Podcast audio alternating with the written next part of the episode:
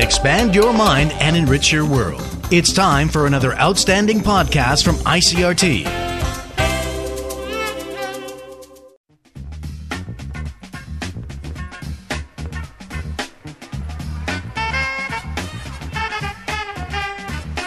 From ICRT, this is HereSay with another round of real life stories from your friends and neighbors in Taiwan. I'm Keith Menconi, and in this hour, we'll be listening to some of the stories told throughout the year at Taipei Story Slam events, all on the theme Friend or Foe. Those times where we're just not sure where the other guy is coming from. Now, for those of you who have never been, at Taipei Story Slam, storytellers are asked to prepare a seven minute story based on a theme. They're also given a couple of rules. First, their stories have to be true, they have to be from personal experience, and they have to be told completely from memory. In keeping with the theme, friend or foe, in this hour, we're raising doubts, people, about other people. Bringing you stories on questions like Can this guy be trusted? Why have those girls been smiling at me so long?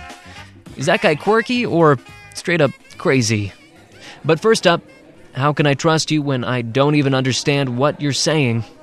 Amelia Easton takes us on an international solo trek and learns that while trekking solo, you've got to get pretty good at telling the friends from the foes. Here she is, live at Taipei Story Slam.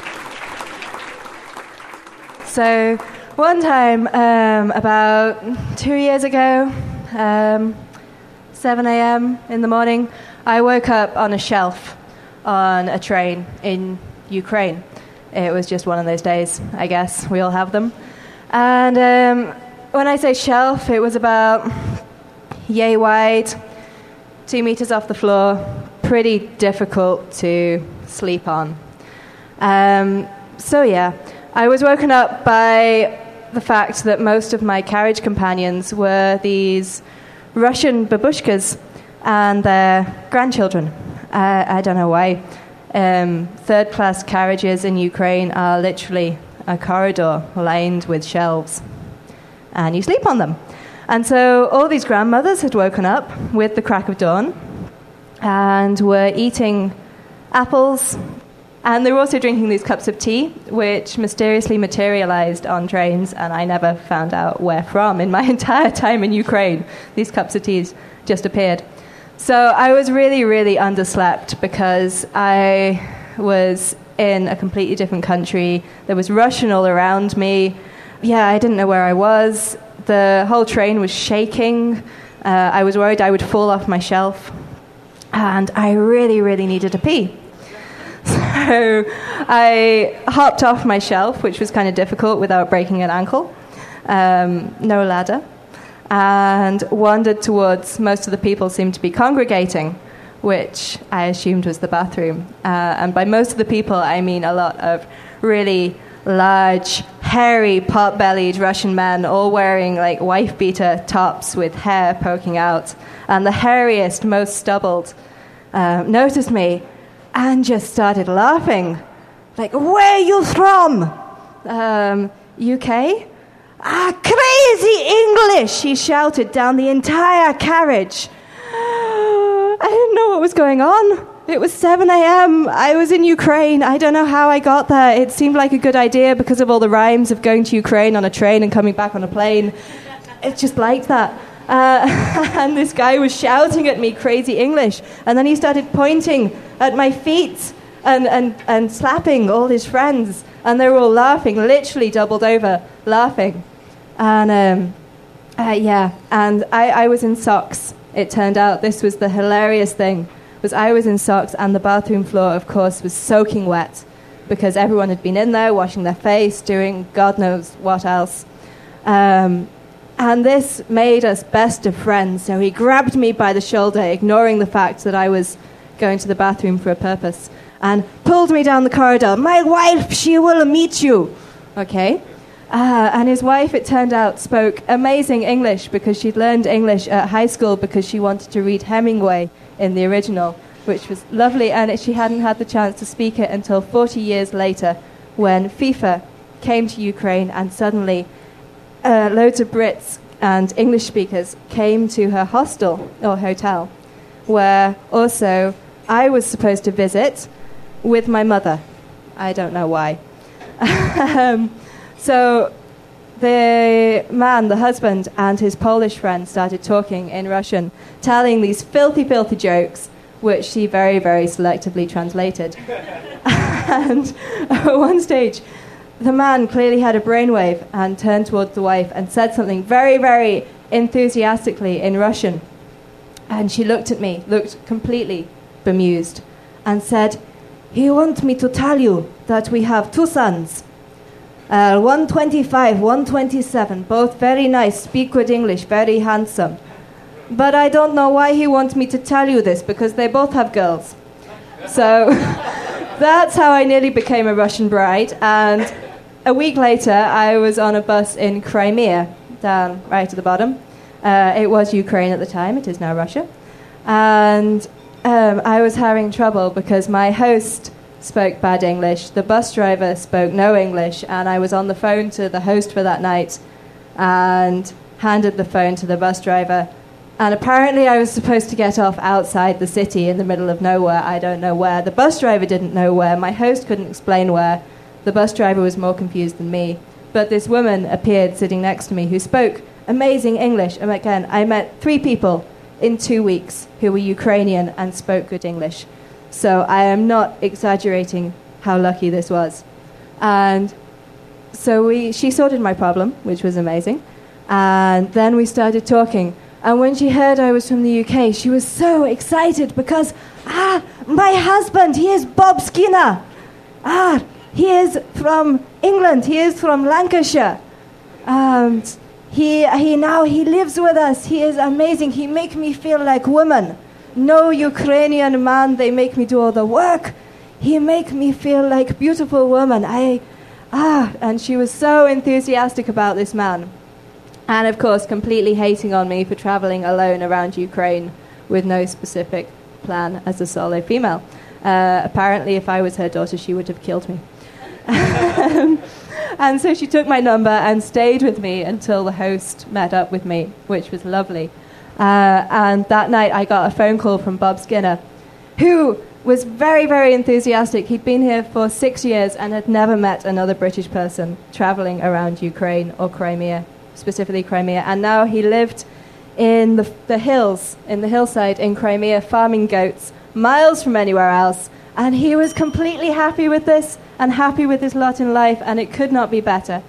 And I have an open invitation to go back there and farm goats with them in Crimea. And this is the moral of the story of why, when you're traveling alone in strange lands, you should never, ever turn down the opportunity to talk to strangers for the fear they might be foe.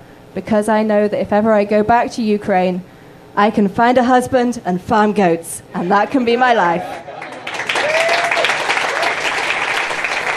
That was Amelia Easton. She recently graduated from college and is a newcomer to Taiwan. She's working hard teaching English. Really hard, actually, from the sounds of it. After I spoke with her, I have a new appreciation for how hard new English teachers work in Taiwan. Kind of made me wonder, though, if she regrets not getting on board with that whole goat farming thing. Now, this next story is kind of on a similar theme. You know, the should we be trusting this foreigner theme. Except this time, the foreigner in question is, well, me. This is a story I told a while back at a Story Slam event. Thought I'd throw it in the mix. Here it is. So I think uh, pretty much the experience of living in Taiwan for me has just been that there's all these situations where there's all these things going on, and there's about a billion ways that you could interpret them, and you're never quite sure what is the correct way to interpret them. So here's a night where a lot of stuff happened, still not quite sure how to interpret what really happened. Uh, so at the time, I was going to uh, school at Shida studying Chinese. Uh, so we often went to Roxy, uh, Roxy Rocker. And we got out there, out of there at about one in the morning uh, one night. And uh, just to get some food, we went to the Seven that was right next door. And I go inside, and I'm getting ready to pay for my stuff, and I go to the counter, and there's nobody behind the counter. So I start looking around uh, the store, trying to see if there's anybody inside, And after about two minutes, it becomes really, really clear that there's nobody, there's no people that work at the store in this store. The lights are on, the door's open, like there's like customers walking around, but there's no workers at all anywhere in the store. Uh, my friend who was with me at the time was a little bit more adventurous than me, and he actually like went on down into the basement of the store and like kind of looked around to see if there was anybody down there. Nobody. There's nothing. Uh, and so we were a little drunk, so instead of like reporting it or solving the situation, we decided that we would stand in front of the store just to see what would happen.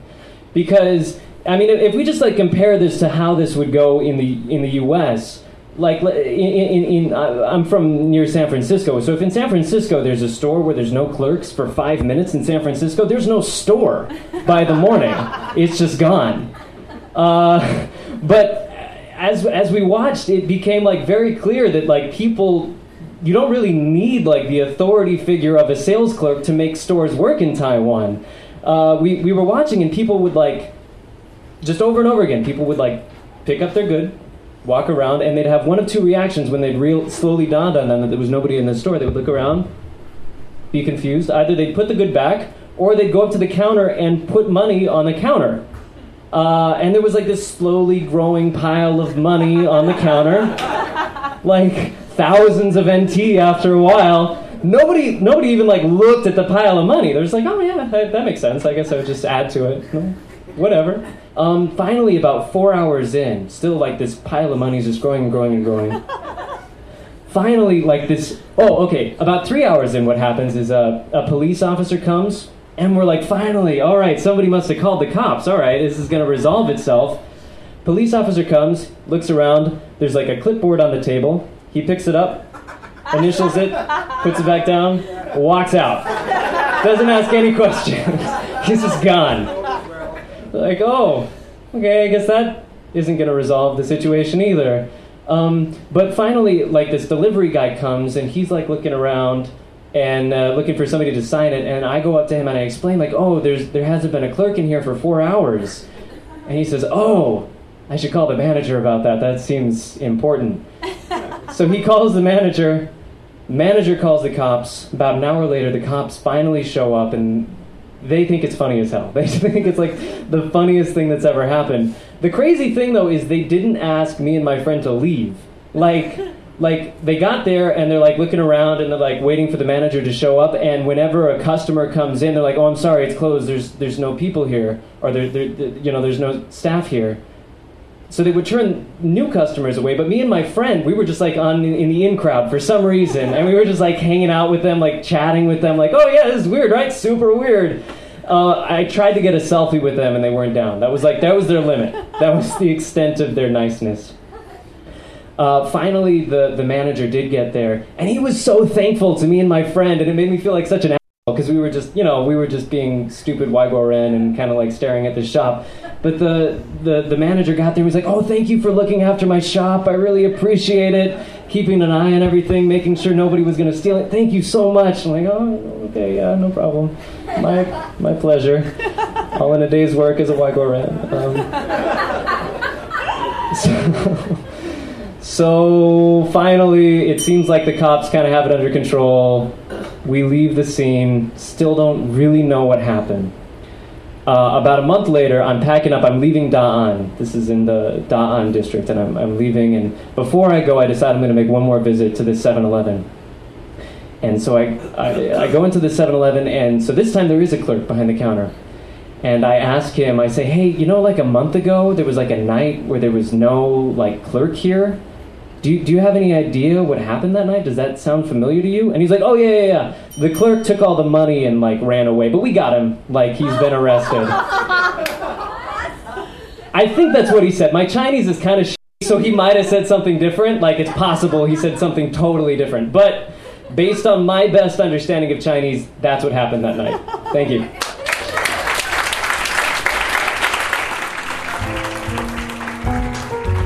So, was I a friend to that 7 Eleven? Was I a foe? I don't know. Well, anyway, there's enough honest people to get by without me. Hopefully. All right, we're going to take a little break. HereSay will be back in just a moment with more stories, and I promise the rest are from people who are not me. Stay tuned.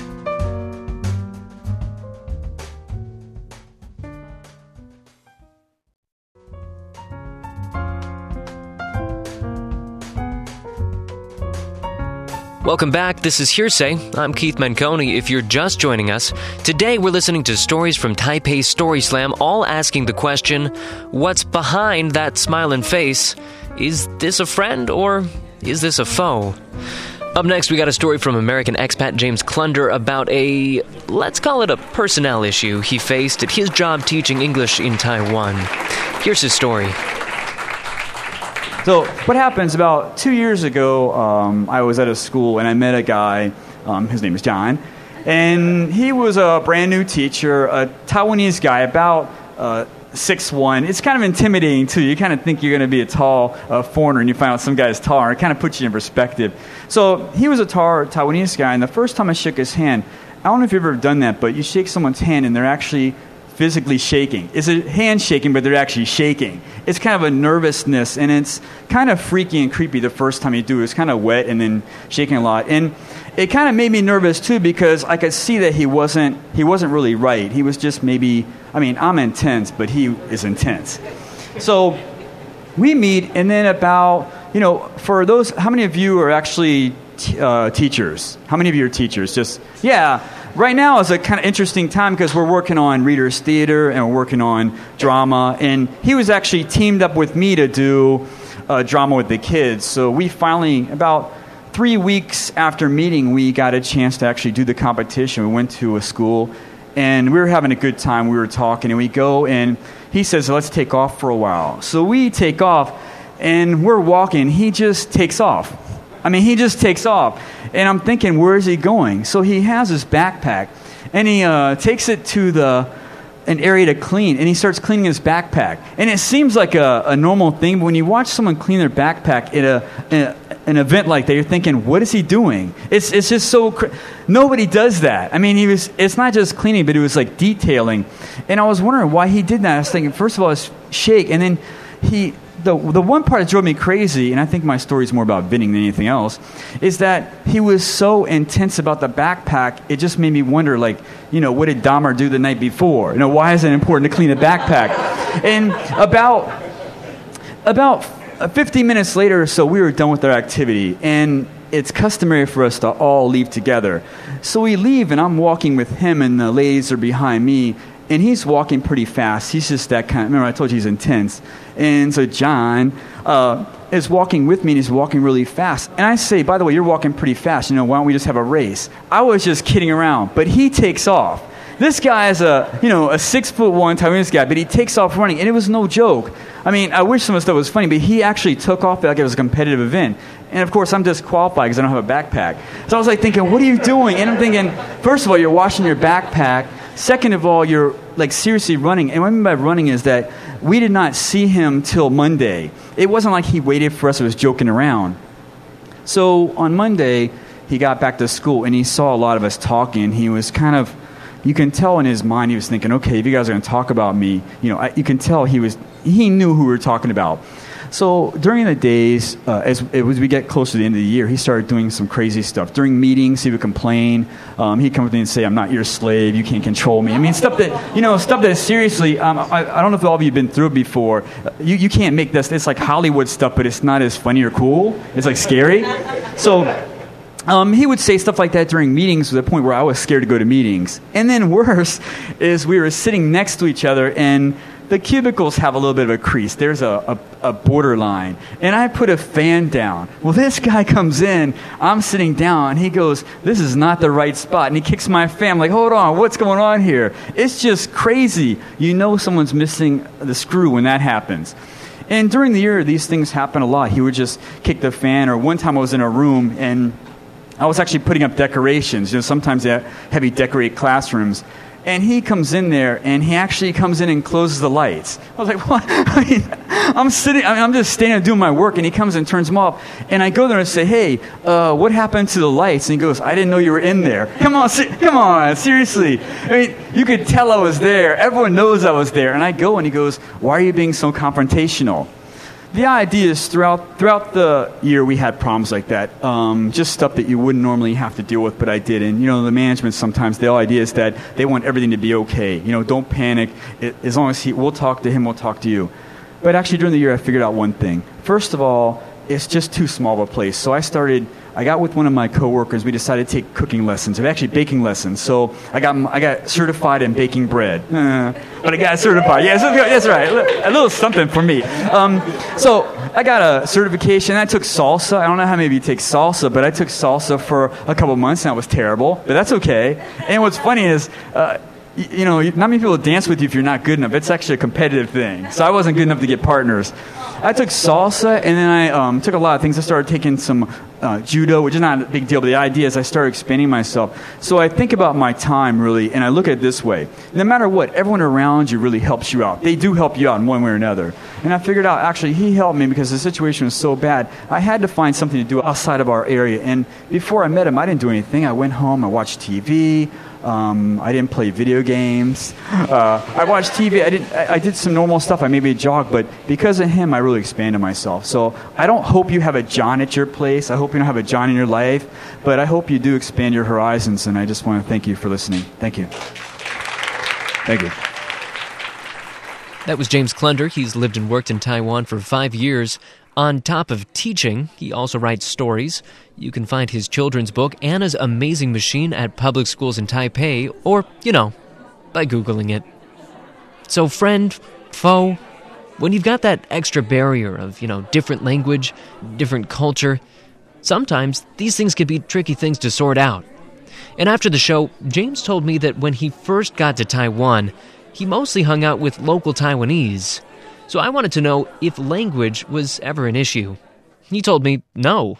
I think really it's it's based on personality. You know, if you're funny and you're outgoing and you and people trust you, wow, you can just use body language. There's a lot of things you can do besides the spoken word. I find I find as long as you get the right attitude, there's not you, you can meet someone that doesn't speak English at all and you can work on something and be happy with them. They can understand what you're trying to do. The key is they're not liking you because you're English, you're liking because your personality. I've never liked them because they spoke English. Mm. I've liked because like I feel like I can trust them, and you can look at somebody's face and the way they act, and you can trust somebody. Mm-hmm. Sometimes when they open their mouth, it changes. On the other hand, though, he says the language and culture gap does make a big difference in the classroom. He taught for three years in the U.S. before coming to Taiwan, and he says there's a lot of little things that were easier back at home. If you're around people that speak English and they live in the U.S., you have a a relationship, which means you live in the same country, speak the same language, you pretty much go to the same restaurants, have sort of the same kind of hobbies. You think about it, you know, when you like enjoy going to the park. You can build a lot more relationship off your language because you already speak it. That's the primary way to communicate with somebody. So when you come to Taiwan and you're in a in a class and you're trying to speak English to that don't speak English very well, you don't have that instant relationship. You have to build it.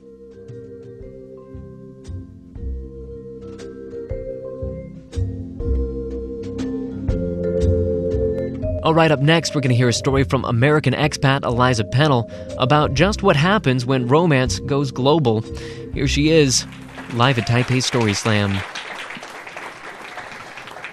Mine is a classic tale boy meets girl on OKCupid.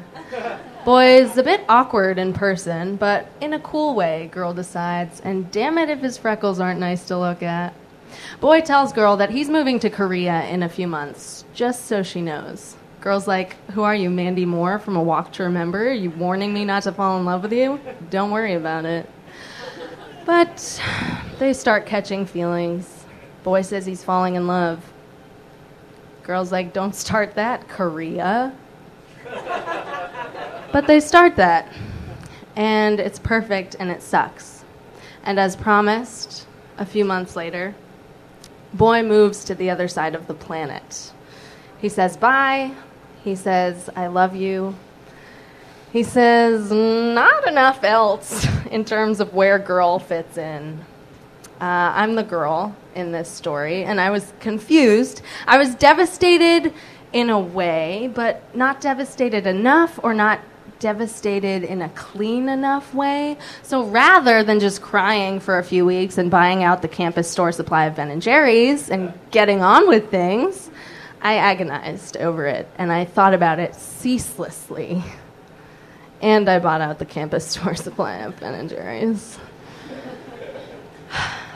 And I also received emails that alternately said things like, I really, really missed you, and it was so difficult to be away from you for the first couple months. But I'm kind of over it. It's great. And I am still madly in love with you. You are my best friend. I need to see you.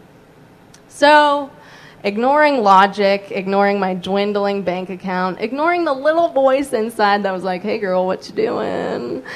I chased a boy to Korea. To South Korea. I would do anything for love, but I probably wouldn't go to that other place, even if I wanted to. Um, and when I got there, things were off. Uh, the best comparison I can draw, is, I hate to liken this boy to my parents for several obvious reasons, but you know that moment when you're a little kid and with blind trust you reach out and grab your mom's leg in the middle of the supermarket and you look up and it's not your mom? it was like that. He was not my mom. And I was staying with him for a few weeks. Towards the end of my stay, he flat out told me he just wasn't feeling it.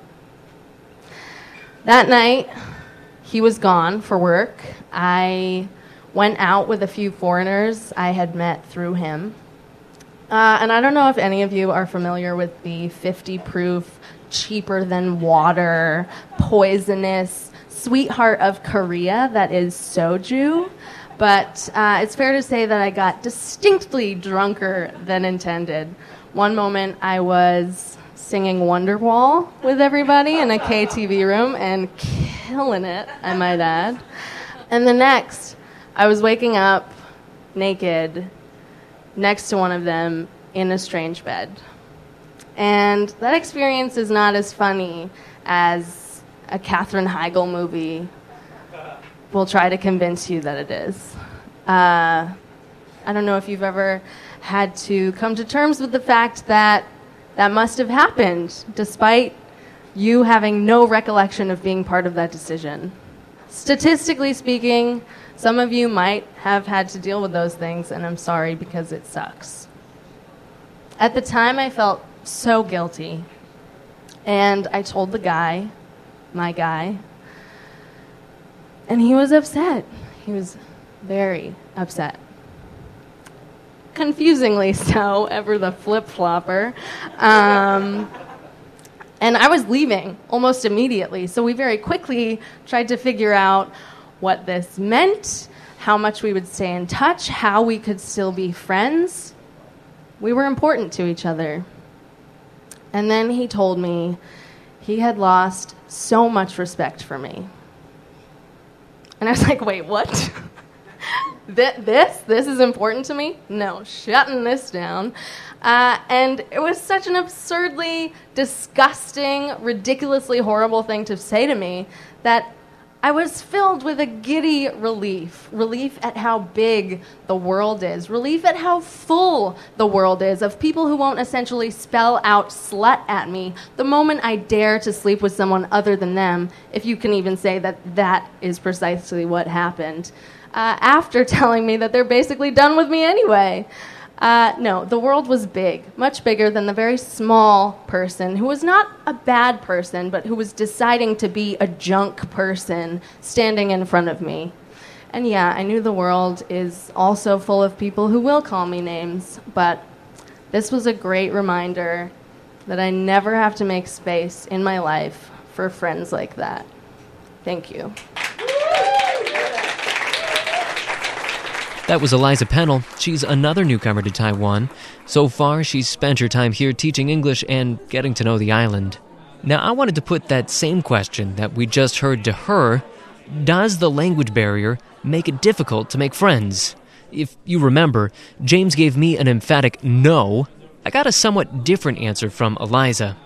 She says her weak Chinese skills has made it hard to meet as many locals here as she would like. My Chinese is not really at a level where it's interesting to converse with me.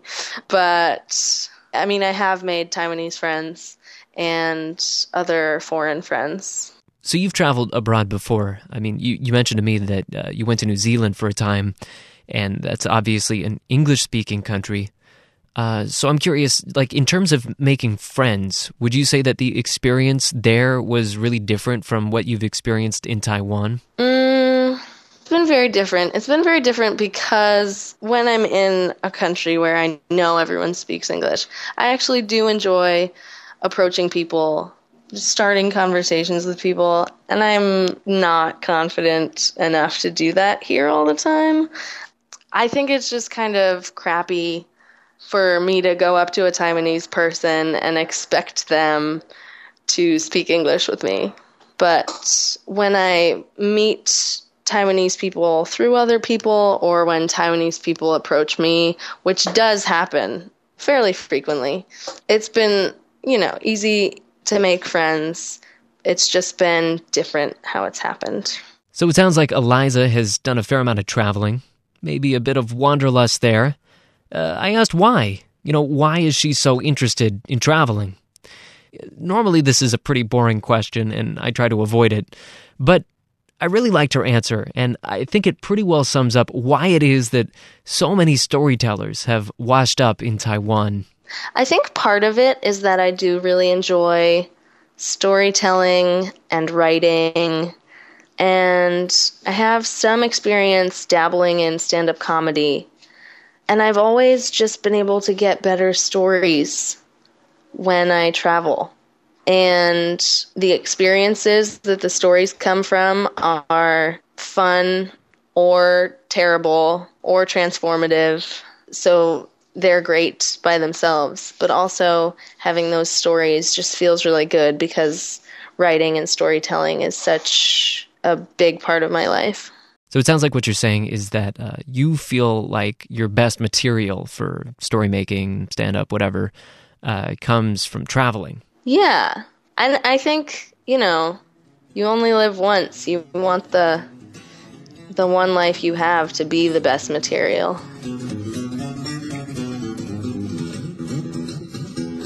All right, time for one last break. HereSay will return in just a minute with more stories of friends and foes and quite a few shifty folk who fall somewhere in between. Stay tuned.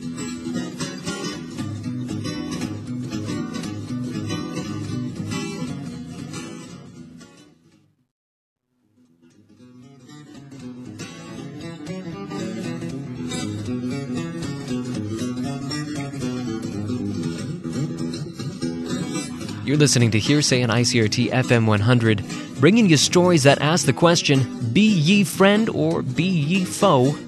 As always, our stories are coming to you straight out of Taipei, right from a little group called Taipei Story Slam. Now, if you like what you're hearing, you really do have to make it down to one of their shows. They've got a whole lot more stories just like this, with new shows the last Thursday of every month. You can learn more at Taipei Story Slam's Facebook page.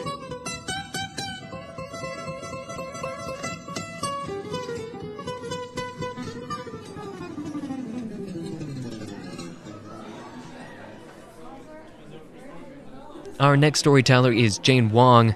Her background's a little complicated. Bear with me. Jane was born in Taiwan, but grew up in the U.S. She's back in Taiwan now, working. But this story is from a number of years ago when she was living and working in Japan.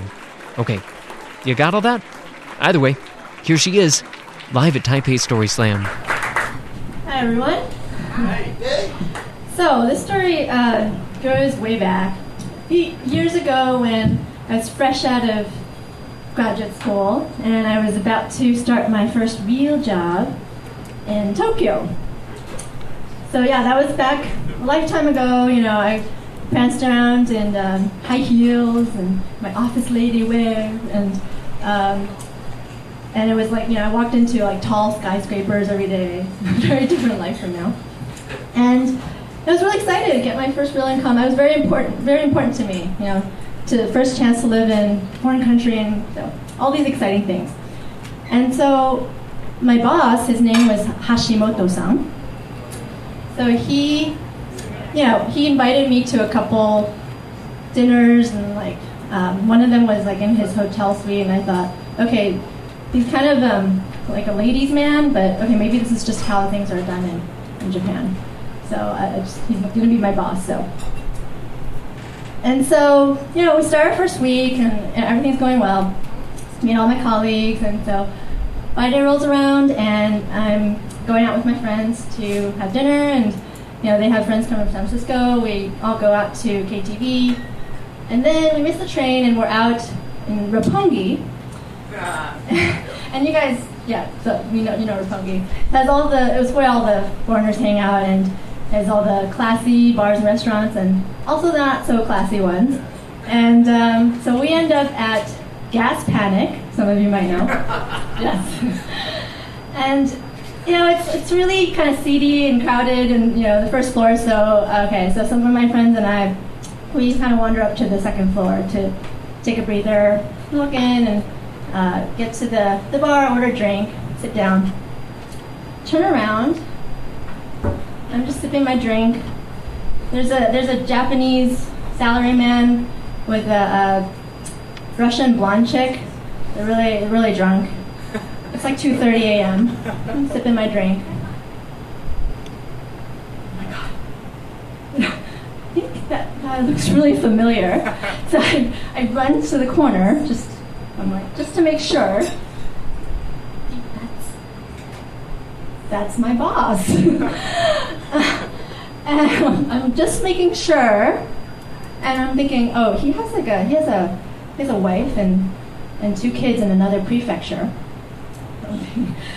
okay, so my friends and I are looking at me like, what? Why, why are you running into the corner like that? So I'm just like, okay. I get back there. I'm like, okay, let's go, let's go, let's go. No, why? Why we just got up here? And so I get down and um, I tell them. They're like, you know, Ken, my friend Ken's like, what's what, what's going on? And I'm like, oh, you know, that was my boss. He's like, oh, you should have just gone up to him and you know, hey, Hashimoto-san, what's up? And then you would have had a really good blackmail for the future. Uh, I was like, that was a. I just wanted to keep my first real job, and it didn't want it to be awkward. And so, uh, a couple couple weeks later, in uh, very personal Japanese style, so he sits me down. He's gonna go to Taiwan to visit um, for a business trip. So he's like, uh, I would like to meet your parents because I heard that so you know, I, I know that you really respect your father, and um, I hope that my daughter respects me just as much. And I'm thinking, oh, only she knew. so that was that was my introduction to Japan and to how things are done in Japan, and also. Uh, the lesson was if you know no matter how big of a city in middle tokyo just don't do anything bad because you will get caught, and you may never know it. Thank you. That was Jane Wong. She's a cross cultural trainer working at a number of places in Taiwan, including the Community Services Center. So she's worked in the US, Japan, Taiwan as well. And obviously, no matter where you are, work isn't just work, it's also people. You gotta stay friends with people. You don't want any foes. So I asked her if she ever ran into any problems dealing with all these different cultures. Here's one of her examples. She told me that in Japan, in particular, the hierarchy of the companies was a bit of an issue and took a little while for her to understand. when I was first there in Japan, I was having a discussion with uh, what they would call a senpai, so somebody who was a bit older than me. But we were on the same team, and I didn't know at the time that I was supposed to defer to him or, or be very respectful. I've since learned all these things.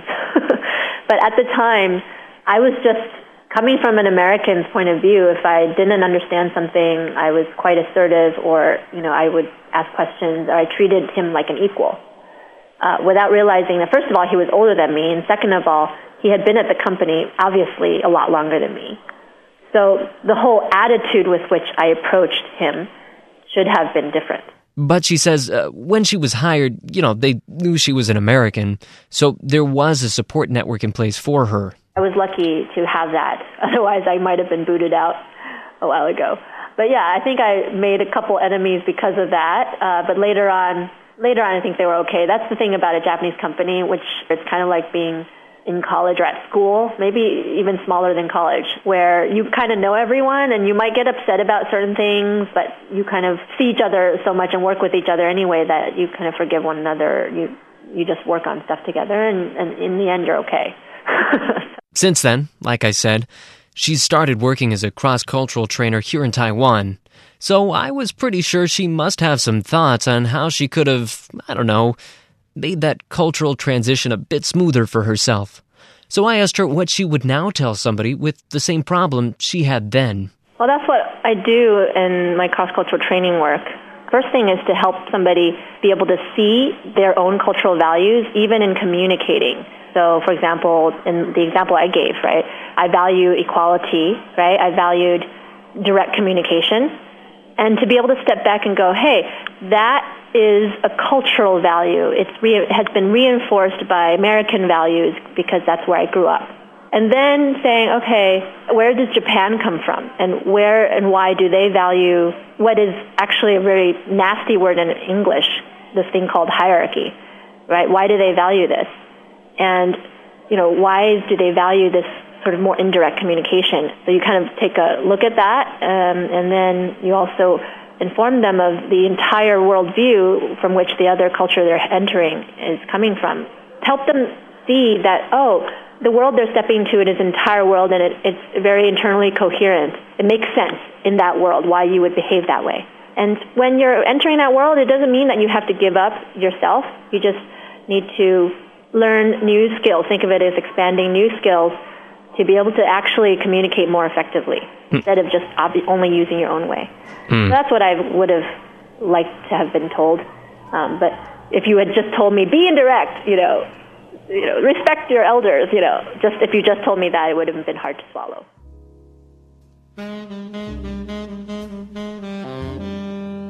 That was pretty good advice, gotta say.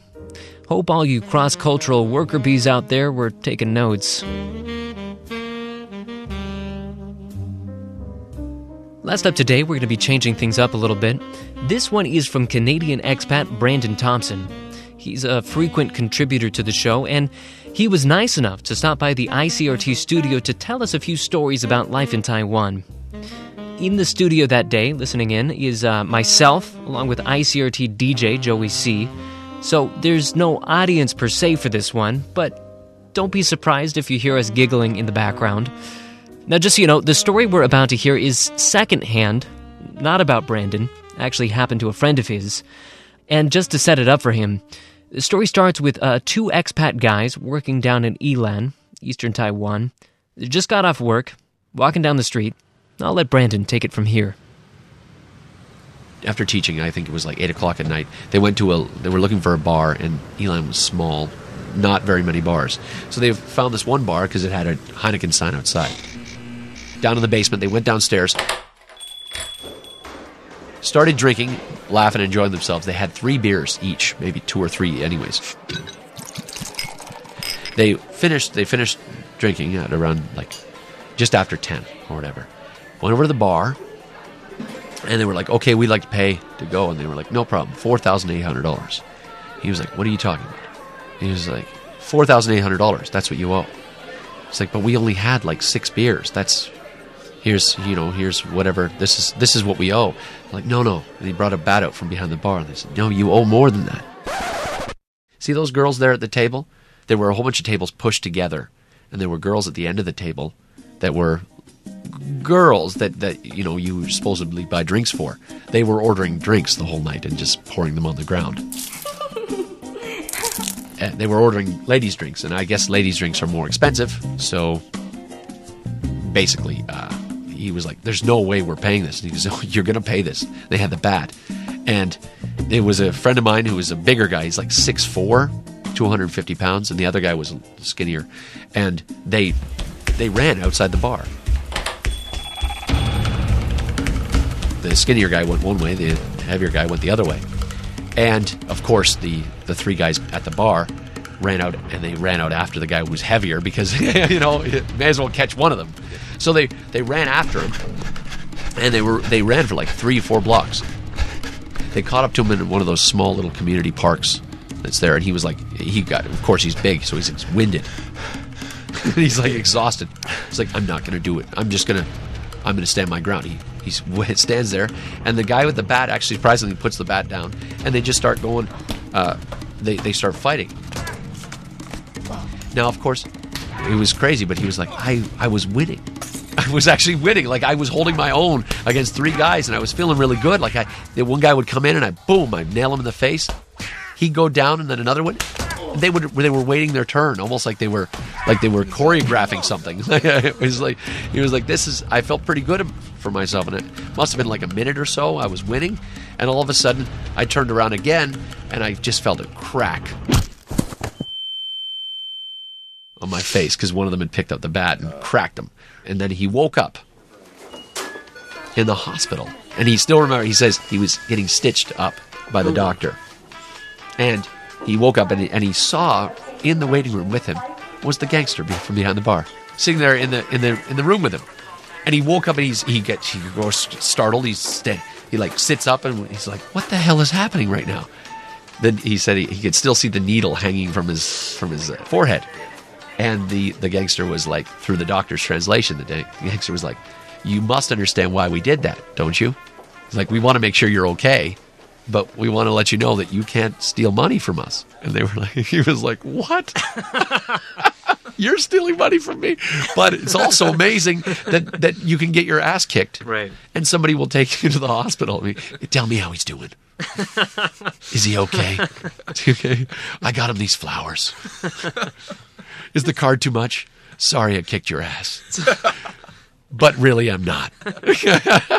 Did they take all of his money in the end? Uh, he, he, ended up paying them back, and, and, then he actually went to that bar a couple more times because they were, they were, apparently they got a better relationship. You know, it's crazy. Like like because he took him to the hospital. It's like it's it's weird. It's it is weird. You know. Yeah. To have that happen, it was kind of a like an it's almost like there's a, there's a, guidebook for like gangster etiquette, and he's like, "We had to do that because it's right here." It, it is. That's that's exactly what it. That, they have like a code, like everybody else. This is what tied. we do. Yeah, sorry, got to do this right now. Gangsters, man. Once again, that was Brandon Thompson. He performs in a band right here in Taiwan. Goes by the name Adoga. Check them out on their website, adogaband.com. That's A-D-O-G-A band.com. All right, that's it for the show today. You can let us know what you thought of the program by leaving a comment on the ICRT Facebook page or on our blog. This is actually the last show for a while. It's rounding out the four week run we had planned for November. If you want to continue hearing the program, please do shoot us an email or send us a comment. Let us know. And if you missed any part of the broadcast, you can find it online. Look for that on the ICRT blog or the Taiwan Talk podcast stream available on the ICRT website and on iTunes. Big thank you to all of our storytellers today. Also want to give a thank you to Taipei Slam founders and organizers Sean Scanlon and Mandy Rovita. The show today was produced by myself with production assistance from Ping Ping Liu. Thank you for tuning in from ICRT. I'm Keith Menconi. Until next time.